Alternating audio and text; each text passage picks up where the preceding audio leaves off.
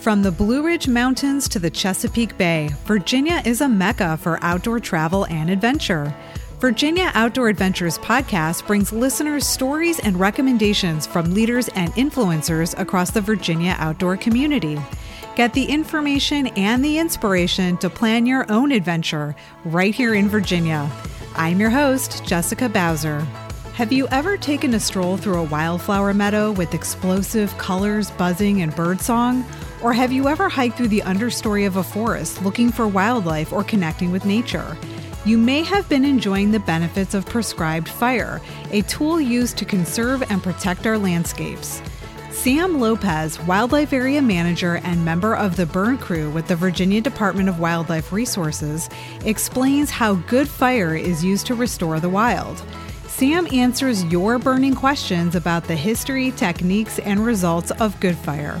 And if you're looking for the best locations to spot wildlife and enjoy the great outdoors, Sam has recommendations for wildlife management areas across Virginia. Let's go. But first, in case you haven't heard the big news, Virginia Outdoor Adventures is honored to be a runner up in the 2022 Best of the Blue Ridge Awards. Thanks to your support, not only are we recognized for being one of the best regional outdoor podcasts, but the added exposure is helping the show reach new listeners, which makes it possible for me to continue producing new episodes that highlight the best outdoor recreation opportunities right here in Virginia. Thank you for your support. Sam, welcome to Virginia Outdoor Adventures.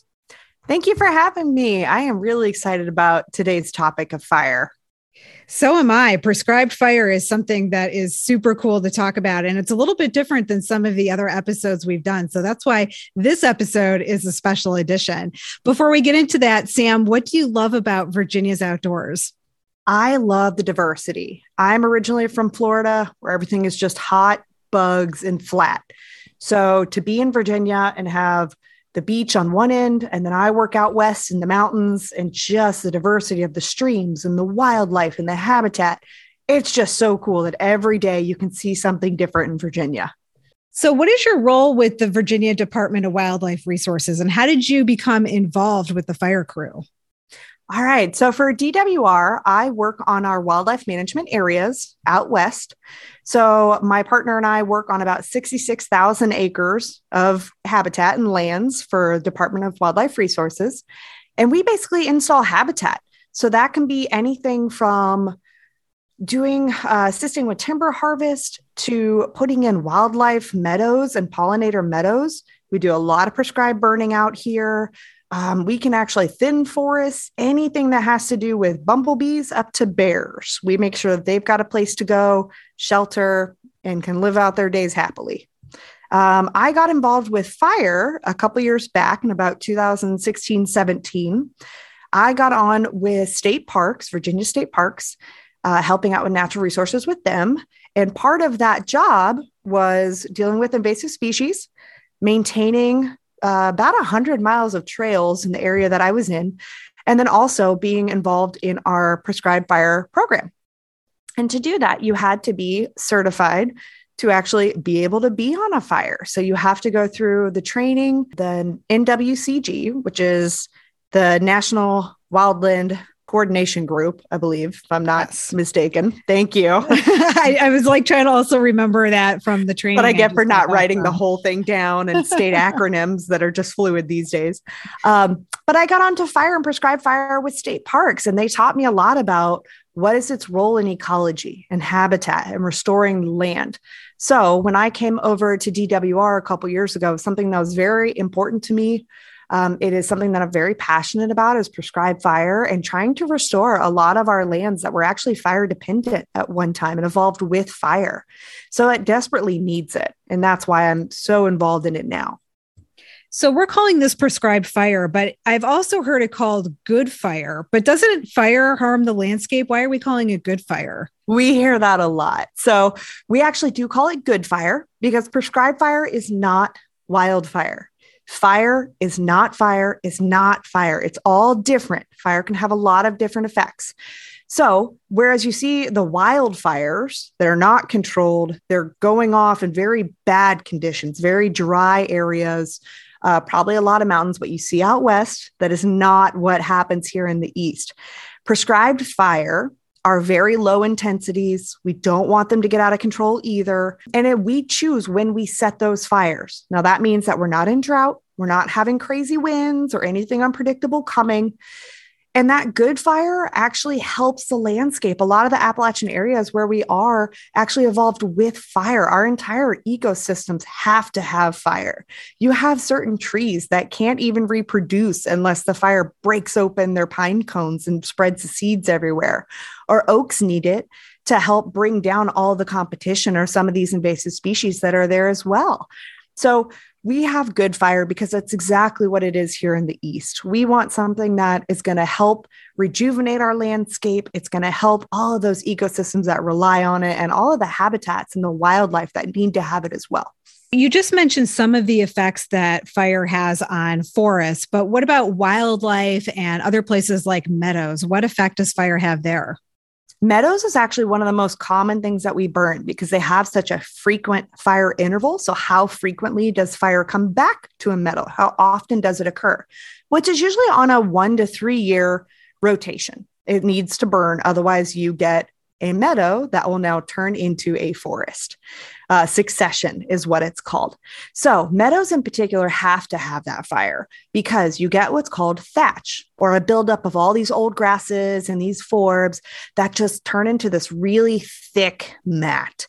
And if you don't get rid of that, whatever seeds are there and plants are trying to grow almost get like suppressed. So they can't get up and get through all of that heavy matted layer. But when you burn these things off, it clears off all of that mat. You have this beautiful soil and these roots and these plants that are just waiting to get that heat from the fire to clear off all the top. It warms up the soil because now the sunlight can come down to the soil later. And these seeds just burst open. They germinate, they're healthy again. It recycles a lot of that nutrients back into the soil. Um, and a lot of times for wildlife, if you think about in a forest, anybody out there who's gone hiking, I know a lot of your listeners are very active. You see these areas that are just thick of briars and underbrush. If you don't want to walk through it, wildlife probably doesn't either. So, to have fire go through there and bring down some of that overgrowth and make little paths underneath that wildlife can scurry through, they do want some cover, like turkeys. A lot of your birds need cover to walk under, but they don't want these super thick, matted areas either. So, opening that up a little bit, having new browse growing, allowing that meadow to rejuvenate itself as well. Those are all fantastic things that we use fire for. How do we know that good fire works? Do you have some examples of areas where good fire has transformed the landscape and positively impacted wildlife? Absolutely. And there are a lot of studies out there too proving this point, um, even here in the Appalachians. The Fire Learning Network and Forest Service have actually been doing fire monitoring plots. So there are plots all throughout burn units that they've been doing studies with for, oh man, well over a decade, probably longer than that that they've actually gone through and taken measurements of what plants are coming up, how many are there, what type of openings do you now have in your canopy, how much light is there, what trees are still dominant or not dominant in the canopy. So much data that they've actually shown that these fires are having great effects at making sure that we get that diversity that we really want and that our wildlife have to have. Now, on our wildlife management areas, there are some really cool places that we have that you can see this diversity and where the landscape has really benefited from it. Out here in the West, we have two particular places that I love to go to. One is on Goshen Wildlife Management Area, and it's called the Meadow Grounds. It's a little bit of a hike to get in there, but it is actually one of the few high elevation uh, meadows that we have, native meadows. It's about think it's now almost 50 acres, 45, 50 acres. Every year we kind of expanded a little bit. And it has some of the best native pollinators and wildflowers and things that you'll ever see in there. And you see buck rubs and turkey running through there all the time. Uh, the other one that's really cool, that's really come along in the last couple of years, is over in Highland County and it's off of Jack Mountain. So the Sounding Knob northernmost end of that WMA. We actually have several fields up there, the Jack Mountain Fields, which as you're coming down in the WMA, you'll see them. They're beautiful. It's about uh, 25 acres now, a little over. that actually has beautiful, beautiful areas of wildflowers that have been encouraged to come in there.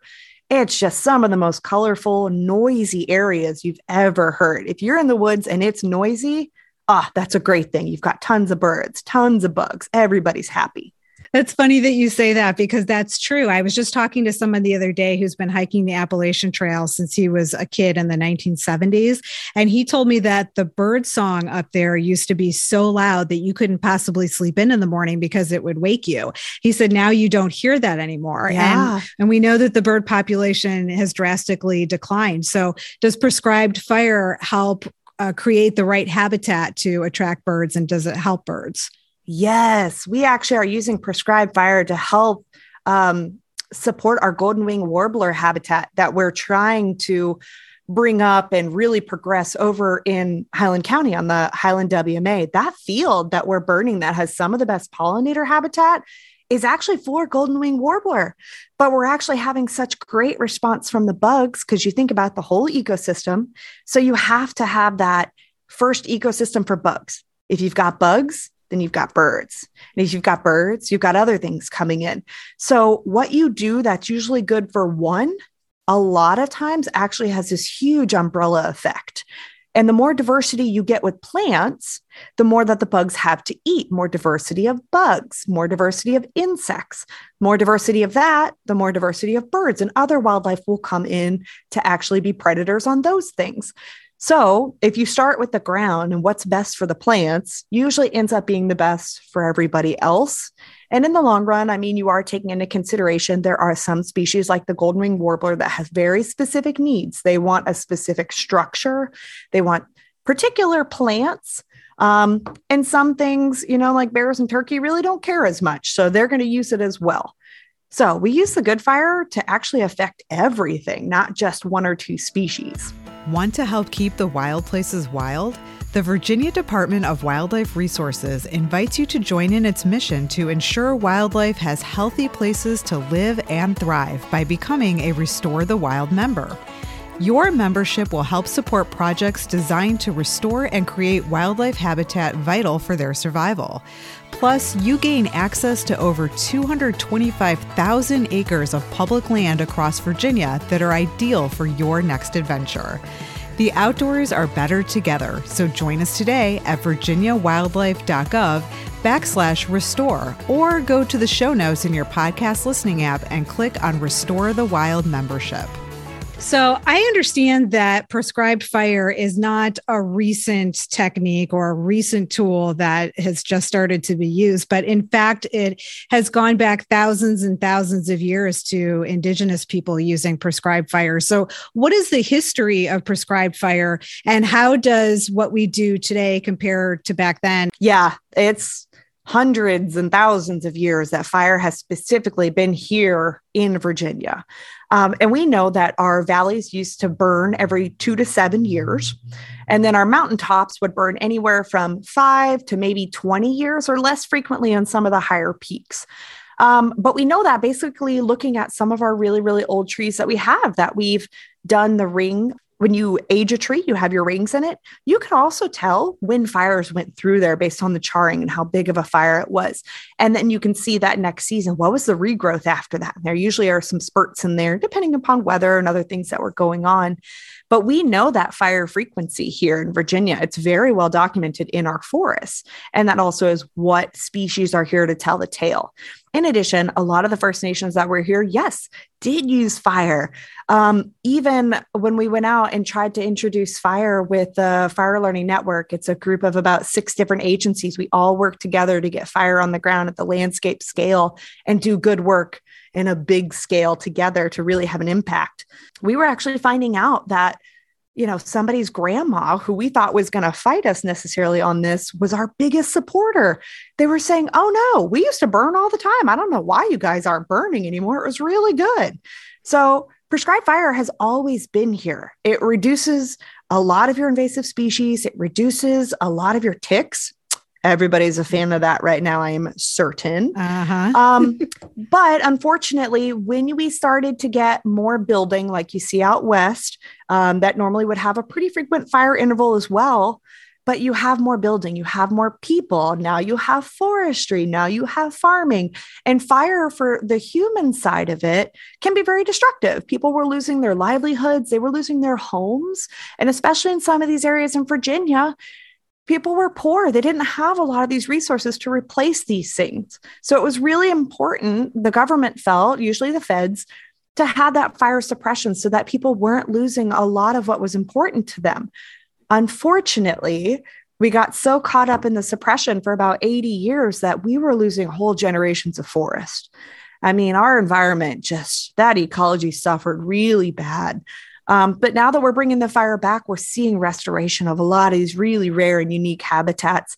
And overall, fire is not the only tool that we use. It's a great one, but it usually has to be combined with other things like timber harvest or um, some sort of invasive species control. But we have learned, based on science and also records and people telling us their tales as well, um, observations in the field, that fire suppression really was a terrible thing. It's understandable why it happens. People don't want to lose.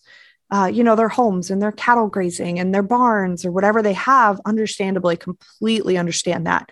But for the ecosystem, it's not a good thing, not at all.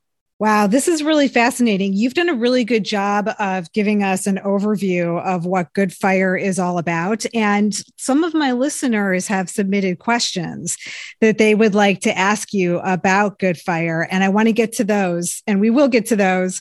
Um, but really quickly, I think for the people who generally tune into this podcast who are looking for recommendations for outdoor recreation, might be wondering why they should care about prescribed fire. So, how does good fire impact people who enjoy the outdoors, especially here in Virginia? Number one, if you like hiking through beautiful meadows that have lots of wildflowers, they're super loud with bumblebees. We want our pollinators to be able to come and be in our gardens. A lot of that prescribed fire is a great technique and a tool to make sure that you can still all enjoy those things.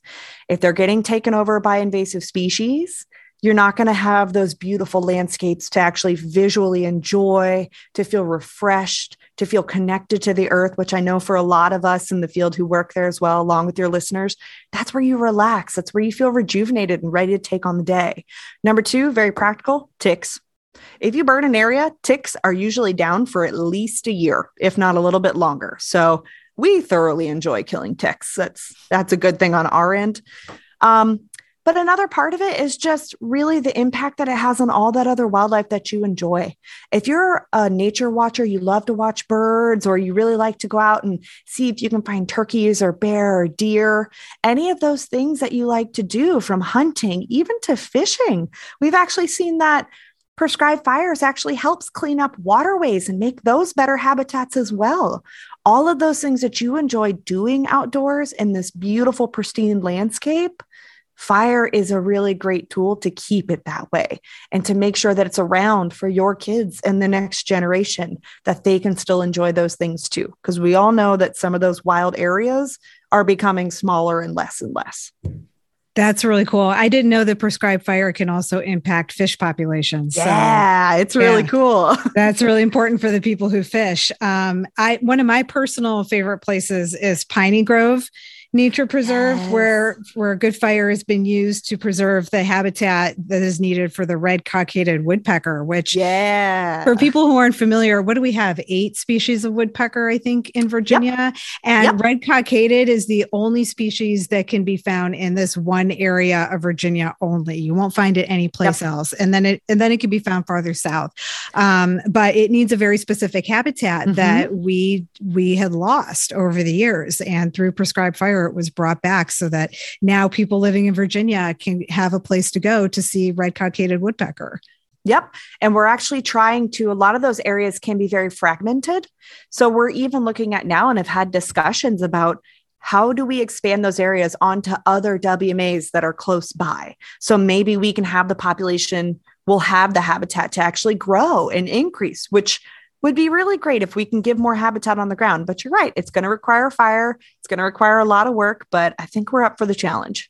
Yeah, very cool. Shall we get into the listener questions? Yes, I'm so excited for these. I these know, are great me, questions. Me too. So, um, all of these questions were submitted either on um, the podcast Instagram page, Facebook page, or they contacted me through email or on my website. But um, I selected a handful that I think represent the uh, the overall general questions that we got. So, the first one is from someone named Joe, I believe, um, and he asked, "How does it catch, spread, and how does does it get put out? That is a very large question, Joe. All right. So, how does it catch? How does it spread? How does it get put out? In prescribed fire, we're usually doing a minimum of about a year planning ahead of time before we ever light anything on the ground. And we choose when things light. So, we're choosing the perfect humidity, the perfect temperature for the day, the proper wind direction, making sure your smoke can actually get lifted up and thrown away and make sure it disperses that. You're not going to get a lot of smoke on anybody who shouldn't have it. So, how does it catch? Number one, a fuel. You have to have something on the ground that will burn. So, dirt, soil, doesn't burn. It's usually either going to be your grasses, they're very, very flashy fuels, they burn very fast. Um, or you can have something like timber litter. So oak leaves are great as well. So you need to have something to burn a fuel source. How does it spread? You have two main ways that you can naturally spread a fire, or we help it ourselves. So, spread, you're going to consider what type of fuel source do you have? How much fuel? Is it in these little pockets that it can't really go from one pocket to the next because there's just not a lot of fuel to spread it? It can't grow. Or does it have a um, wind that'll push it along? Does it have topography? So fire goes uphill a lot faster than it comes downhill. So we're considering those as well. But we spread it usually using either a drone a drip torch, which is basically a canister with a little spout on the top of it that we carry by hand. And we do little drops of fuel so that we can actually carry it at whatever rate is appropriate. We don't want a super fast uh, fire necessarily. So we actually control how quickly this thing goes. And the last part of that was how do you put it out? Several ways. We make sure that we have essentially a big box around it and we light it in such a way that number one, wildlife is never just like a ring around them and they get caught in the side.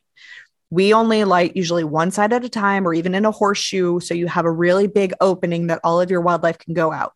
Pretty rare that you actually usually have much in there. They hear us moving around and they've already cleared the area probably a couple days really before we get there, but it goes out. So we basically burn all the outside. So it's essentially in a box and it's now only burning in the center of this box for a very simplified version. And how does it go out? It burns itself out. So we literally will stay on this fire. It's usually done burning within, you know, 12 hours, maybe 24. And we have people that stay on it and make sure this thing is staying in its box. Um, but a lot of times it burns its own fuel out. So it runs out of fuel, and it goes out. It doesn't go anywhere. Or if we're really lucky, we try to plan where we know we have rain coming in 24 to 48 hours. So it burns what it cans and then it gets rained on and the thing is completely out. But if there is one little bit of smoke, we are literally on that fire every single day until it goes out, or we will actually put water on it and put it out.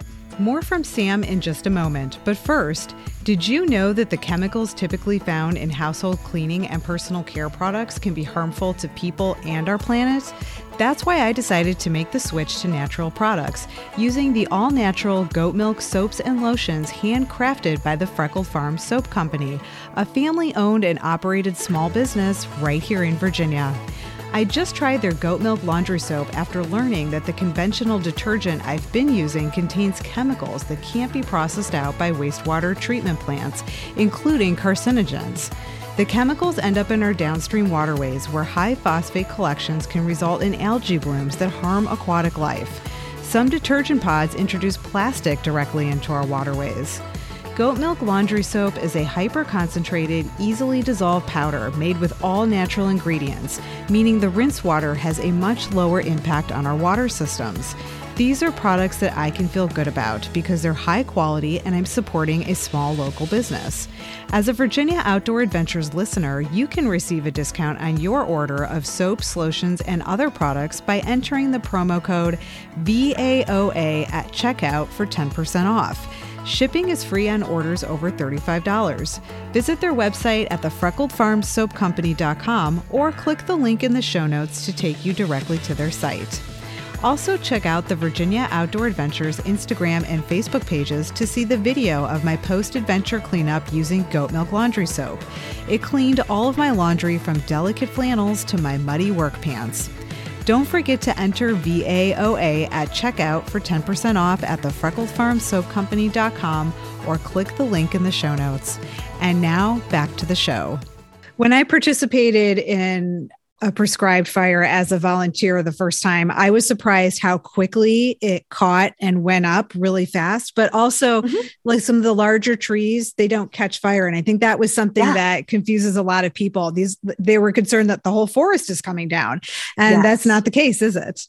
No, a lot of times uh, we've invited people out to our fires, especially if it's an understory. So, under trees, timber fire.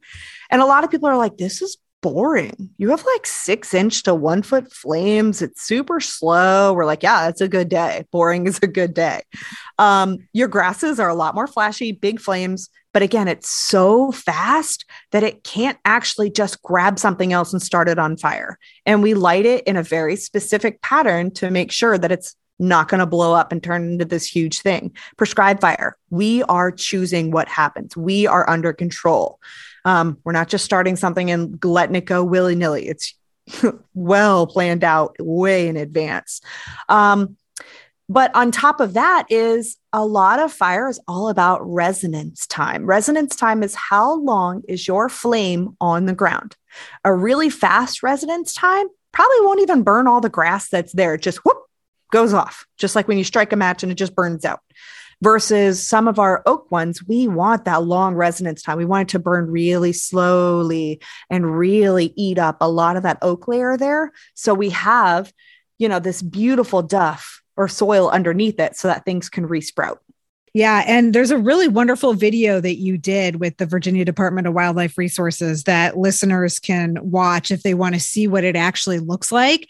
Mm-hmm. Um, and that is on the DWR website. And I will drop a link in the show notes. So if you're listening to this right now, just go to the show notes section of your app and you'll be able to click on the link and watch a video of what this actually looks like. Let's go on to the next question. This question is from Aaron, Aaron with an A.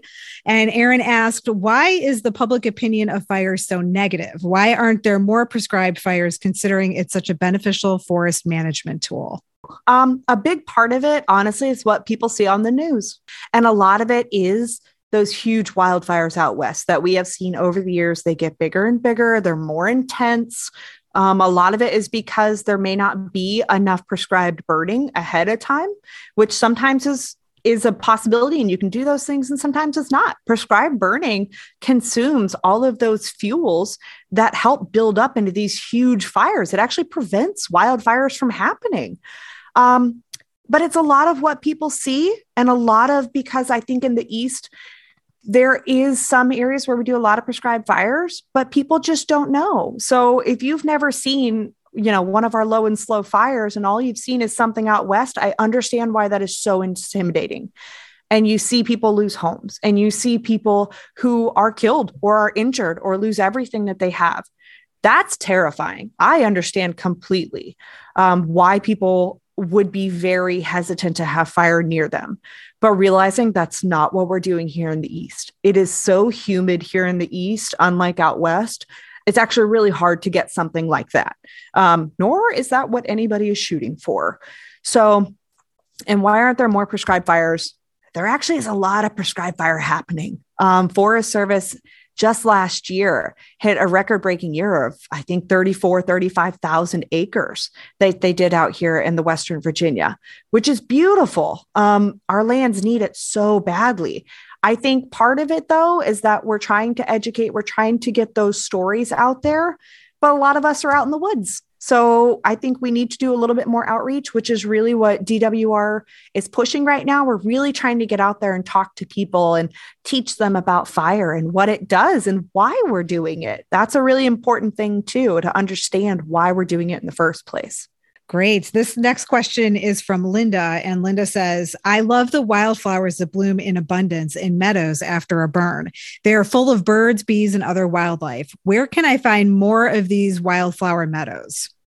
Linda, we talked about this a little bit ago, but I'm going to send you out to Highland. If you can get out to Highland County, Highland WMA, specifically, you want to go to the northern end, the Sounding Knob entrance it's a little bit of a drive to get in, about three miles to get onto our property, but you will be on some of the most diverse and beautiful mountaintop fields. They are so loud, there's color everywhere. You've got this gorgeous view of all of the mountains around you on every side. Just beautiful. Go in like June and July. That's full peak season for those fields. It's a little bit of a hike to get in there oh, you're going to love it. It's such a beautiful, beautiful place to be.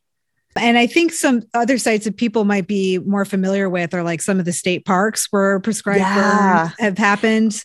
And they're yep. usually really well marked too. So you know if, yes. if a meadow has been burned.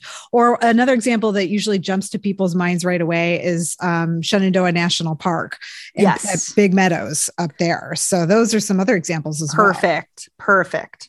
Um, okay, so Thomas sends this next question, and Thomas asks, asks, Why have we gotten away from prescribed burns? The tribes who took care of the land long ago before us did them almost yearly. Why have the benefits of the burns been ignored?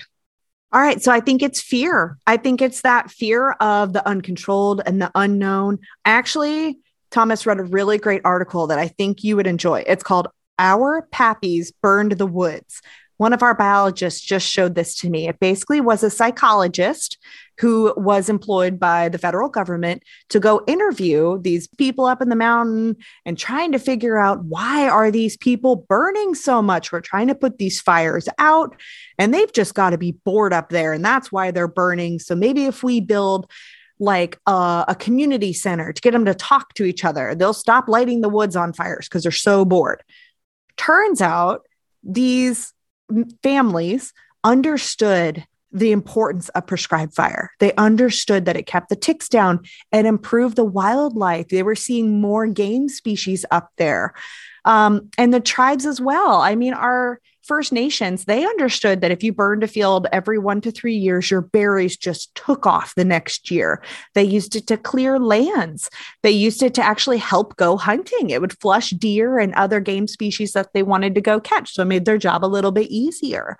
So they understood for a long time why it was so important. But unfortunately, I think whenever we started having more suppression, we have it starting um, more urbanization, we kind of got away from some of those lessons that we had from our family and from, I guess, previous generations that have been there. We kind of got away from that. So we forgot those things. But now that we're starting to do more science behind it, people are getting more introduction, we're starting to see those benefits. A picture's worth a thousand words. That I think those things are coming back to the forefront. I don't think they're as lost as people think. I just think we need to get the message broader than where it is right now.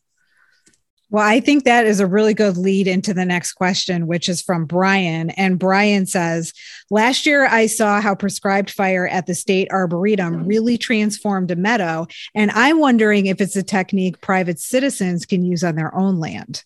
Yes, you can. I am so excited about this. There are a couple different things that you can do. There are a couple different ways to actually get prescribed fire on your own land. You can do it. So, the first thing I would send you to is on the DWR website. There is an article, it's a 55 page um, manual, basically. It's fantastic. And it's Beyond the Bonfire is what it's called. And it'll actually go through and explain to you what fire is, how do you put it on the ground, and give you that background to see if it's something that you really do want to take on. But if you do, the next thing I would tell you is the Virginia Department of Forestry has a certified burn manager course. And they actually teach you how to write a burn plan so you know exactly what your plan is to burn, that you can um, know how to do all those things and get the Department of Forestry to help you so that you actually can put fire on your own land. Because once you do it a couple times, it's not as scary as it think you think it is, but it is very intimidating to start, and I understand that. Um, but another thing that you can actually do is have the Department of Forestry do the fire on your land for you. Uh, last I checked, it was about $30 an acre. If you want them to burn it, they can write a burn plan for you. They can also do prep on your land. So they'll actually put in the lines to make sure, you know, our fire stays in the box. That's a little bit of an extra cost, but you know, if it's something that you're not sure you're confident enough to do yourself, there is absolutely resources and help out there for you. Absolutely. That's really good to know. Thirty dollars an acre is a pretty good price for the amount right? of, for the amount of work and all the tools and the equipment that it, that can be needed yeah. to do something like that. That's uh, that's good deal. um, and that also is a really good lead into Melissa's question, which is how does someone become certified to participate on a burn crew? Okay, so two different things here.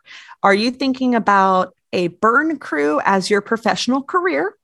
Or do you just want to have that knowledge? Maybe you want to volunteer for wildfires or help there. So I'm going to give you some options for both of those. So if this is something you want to do for career, like I do or any other burn managers, um, a really great first step is actually uh, we had a lot of people in state parks who went through the AmeriCorps program.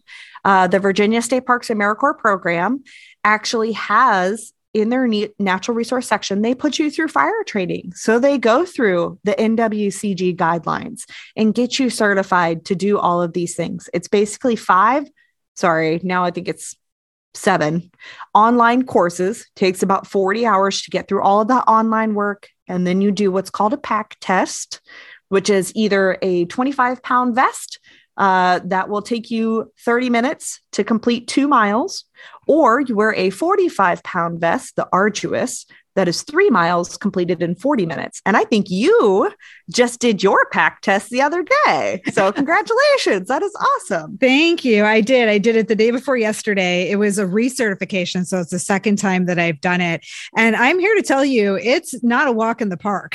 it, was, it was really difficult. I mean, 40 hours of online coursework. And then, of course, you have to take an exam at the end of that. That's, um, that's a commitment right there. So, you have to think about if you have the time time to do it. And right. then you, when you hear uh, the pack test requirements, 25 pounds for two miles doesn't seem like a lot, especially because I'm somebody who hikes a lot. And I thought, well, I'm normally wearing a pack, so this will just be like a fast hike. No, it's no. much more no, difficult.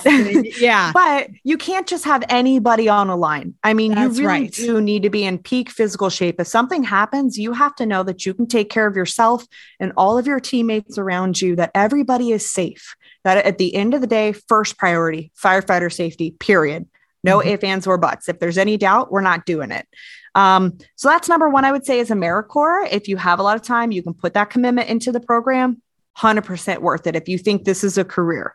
Other opportunity, which is really awesome, is to go through those NWCG courses. Um, we can provide those later, but also go on part time with Department of Forestry. They're usually looking for some good uh, part-time firefighters as well. Quite a few of our guys that work for the agency also work for them part-time if there's a wildfire that comes off off hours or something like that. So we like to help out on that as well if anybody else needs help. So those would be my two things that I would say. If that's something you really want to do and you want to be on a burn crew, go for it. It's an awesome opportunity. You'll learn a lot. Yeah. And I'll just add that I did it as a volunteer. So I'm not yeah, a AmeriCorps yeah. member um, and I'm not looking to do this for as a career choice, but um, you can do it as a volunteer. So if it's mm-hmm. something that you think that you would enjoy doing, then there's that option as well. Absolutely. Absolutely. That is going to be all for our listener questions, Sam. I'd love to have you talk all day long, but, and, and we probably could talk all day long, um, but we do have to wrap it up at some point. So yep. um, I guess the next question is how can listeners be part of the effort to protect these areas? Best way to do that is with a Restore the Wild membership. So, your membership, and there are three different types of memberships that you could get, but that Restore the Wild membership can get you onto WMAs for a whole year. But with that is those Restore the Wild funds actually go right back to habitat work. For example, on Short Hills Wildlife Management Area is one of mine. I just had a project sponsored and will pay for four acres of edge habitat. So, like where a field meets a forest, sometimes there's a really hard edge, and we need it to be a little thinner. We need a lot of um, forbs and other plants to grow in that area so that your turkeys and your other things can hide as they're coming from the forest to use those beautiful fields that we've burned. So your funds actually have already paid for four acres of habitat and hopefully another six acres last or for the 23 season that we're going for. And it's also done pollinator fields and habitats for highly endangered bumblebees. So that really, really directly comes back to those habitats that mean so much to all of us. So, as part of that Restore the Wild membership, you mentioned that it gets you onto the WMAs. Do you want to just quickly explain what WMAs are in case people aren't familiar with them? Sorry, too much vernacular. A WMA is a wildlife management area. These are the Department of Wildlife Resources state owned lands these are public lands. Anybody can come on these lands. You can enjoy, do wildlife watching. You can hike around everywhere. Of course, we do have hunters, we do have fishermen and women as well. Um, we love to have all of those sightseers and all of those different users come onto these lands.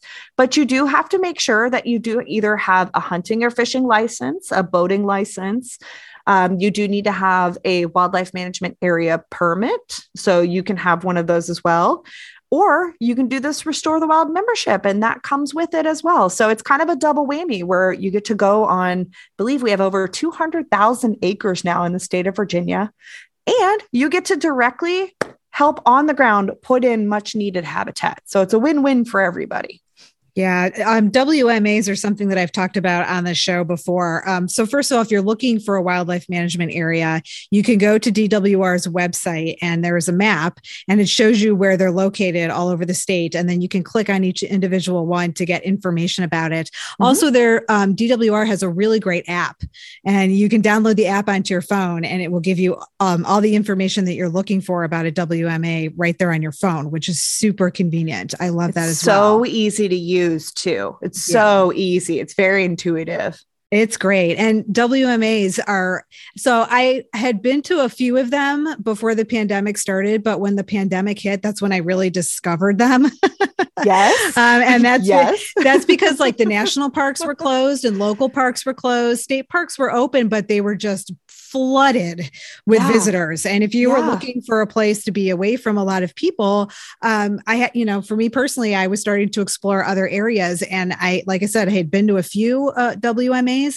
And then I went on, online and looked at where the rest of them were. And I thought, hmm, this looks like a bucket list item that I can add to, as something to do to visit all the WMAs in the state. Yes. So that's, that has my, been my latest project, but I've been so impressed with what I have found. It's just, it's so beautiful. Um, you know, Virginia in general, and I think the wildlife management areas, because they're located all over the state, just showcase yes. the beauty of Virginia. Yep. And they're usually pretty easy to go to. Um, they're very scenic most of the time, which is awesome. They're really quiet. Um, even for so many people that are on them, they're super quiet. They're super peaceful. If you run into any of us staff that work there, we would love to answer a million questions. That's what they're for. We love to have that experience with you guys and answer any questions you have. So if you ever see one of the DWR trucks, don't feel bad. Ask us questions if you're wondering anything, tips on where to go, what wildlife is going on, where your acorn harvests are, any of those things. We love, love, love to see you guys out on the lands. Yeah. And I think I will just one last thing will point out that they are not parks. And Correct. there's a very big difference. so do not show up there thinking that there's going to be a bunch of amenities like you would see in a park. There's not going to be a visitor center. There's not going to be restrooms. Right. There's not going to be food or water or any of that. It is just you and the land. I would recommend definitely have your GPS map already loaded on your phone, especially if you come out west. You're probably not going to have great cell phone areas which is great. It's so relaxing, but you don't want to feel overwhelmed or lost on a property either. So bring your water, bring your first aid kit, bring your phone, bring a map if you can download that ahead of time so you feel really comfortable. But you're right, it is not a state park, it is a wilderness area, which is really, really fun. Mm-hmm. And wear your blaze orange if it's hunting season. Yes, please. Make yourself obvious. yeah. Okay. Well, Sam, thank you so much for being a guest on Virginia Outdoor Adventures. This was fascinating to learn all about good fire and how it's being used. And for the listeners who want to learn more, definitely check your show notes. There's going to be lots of links there with information. Um, and also go to the podcast social media pages because I will be posting lots of photos and videos about prescribed fire. For the next couple of weeks and, and beyond. So you can actually see what it looks like, see what some of the training looks like. Like you mentioned, I just completed training myself. So I'll be posting about that. And um, hopefully some people will be interested in, in either volunteering or participating or doing this on their own land. But in the meantime, Sam, if somebody has a question that they didn't um, hear an answer to today, how can they get a hold of you or where can they find answers to their questions? Absolutely. So, first and foremost, the best, best reference that we have is that DWR website. We have so much information on there and resources and places that you can go. Um, so go there first because you'll probably find your answer in some really cool articles or pictures to go along with it so you can see what it is that we're talking about. But if you have any questions, you're welcome to email or call any one of our regional offices. We're always there and they will directly send your question to one of the wildlife management area staff members who can physically call you and give you an answer to whatever your question is. If you want to email me directly, it is samantha.lopez at dwr.virginia.gov. Perfect. Sam, thank you for being a guest on Virginia Outdoor Adventures. Thank you guys so much. I appreciate it. This was really fun. Adventure on. Did you know that you can become a member of Virginia Outdoor Adventures? For the same price as a cup of coffee every month, you can receive a Virginia Outdoor Adventures membership while supporting the show. Members have access to the complete list of links and resources from each episode. Members also receive Virginia Outdoor Adventures vinyl stickers and a shout out on the show. I'd like to thank my newest membership supporters Holly Hazard, Amanda Creasy, Todd Olson, Kevin Hickerson, and Nancy Heltman. If you enjoyed the show, please consider supporting me. Visit buymeacoffee.com backslash Jessica Bowser, where you can buy me a virtual coffee or sign up for a membership. You can also support me by subscribing to the show on your listening app. Help spread the word by sharing the show or your favorite episode with friends or on social media. Last but not least, leave a five star rating and review on Apple Podcasts. I love hearing from my listeners. You can find me on Instagram and Facebook at Virginia Outdoor Adventures or on the website at virginiaoutdooradventures.com. Thanks for listening. Until next time, adventure on.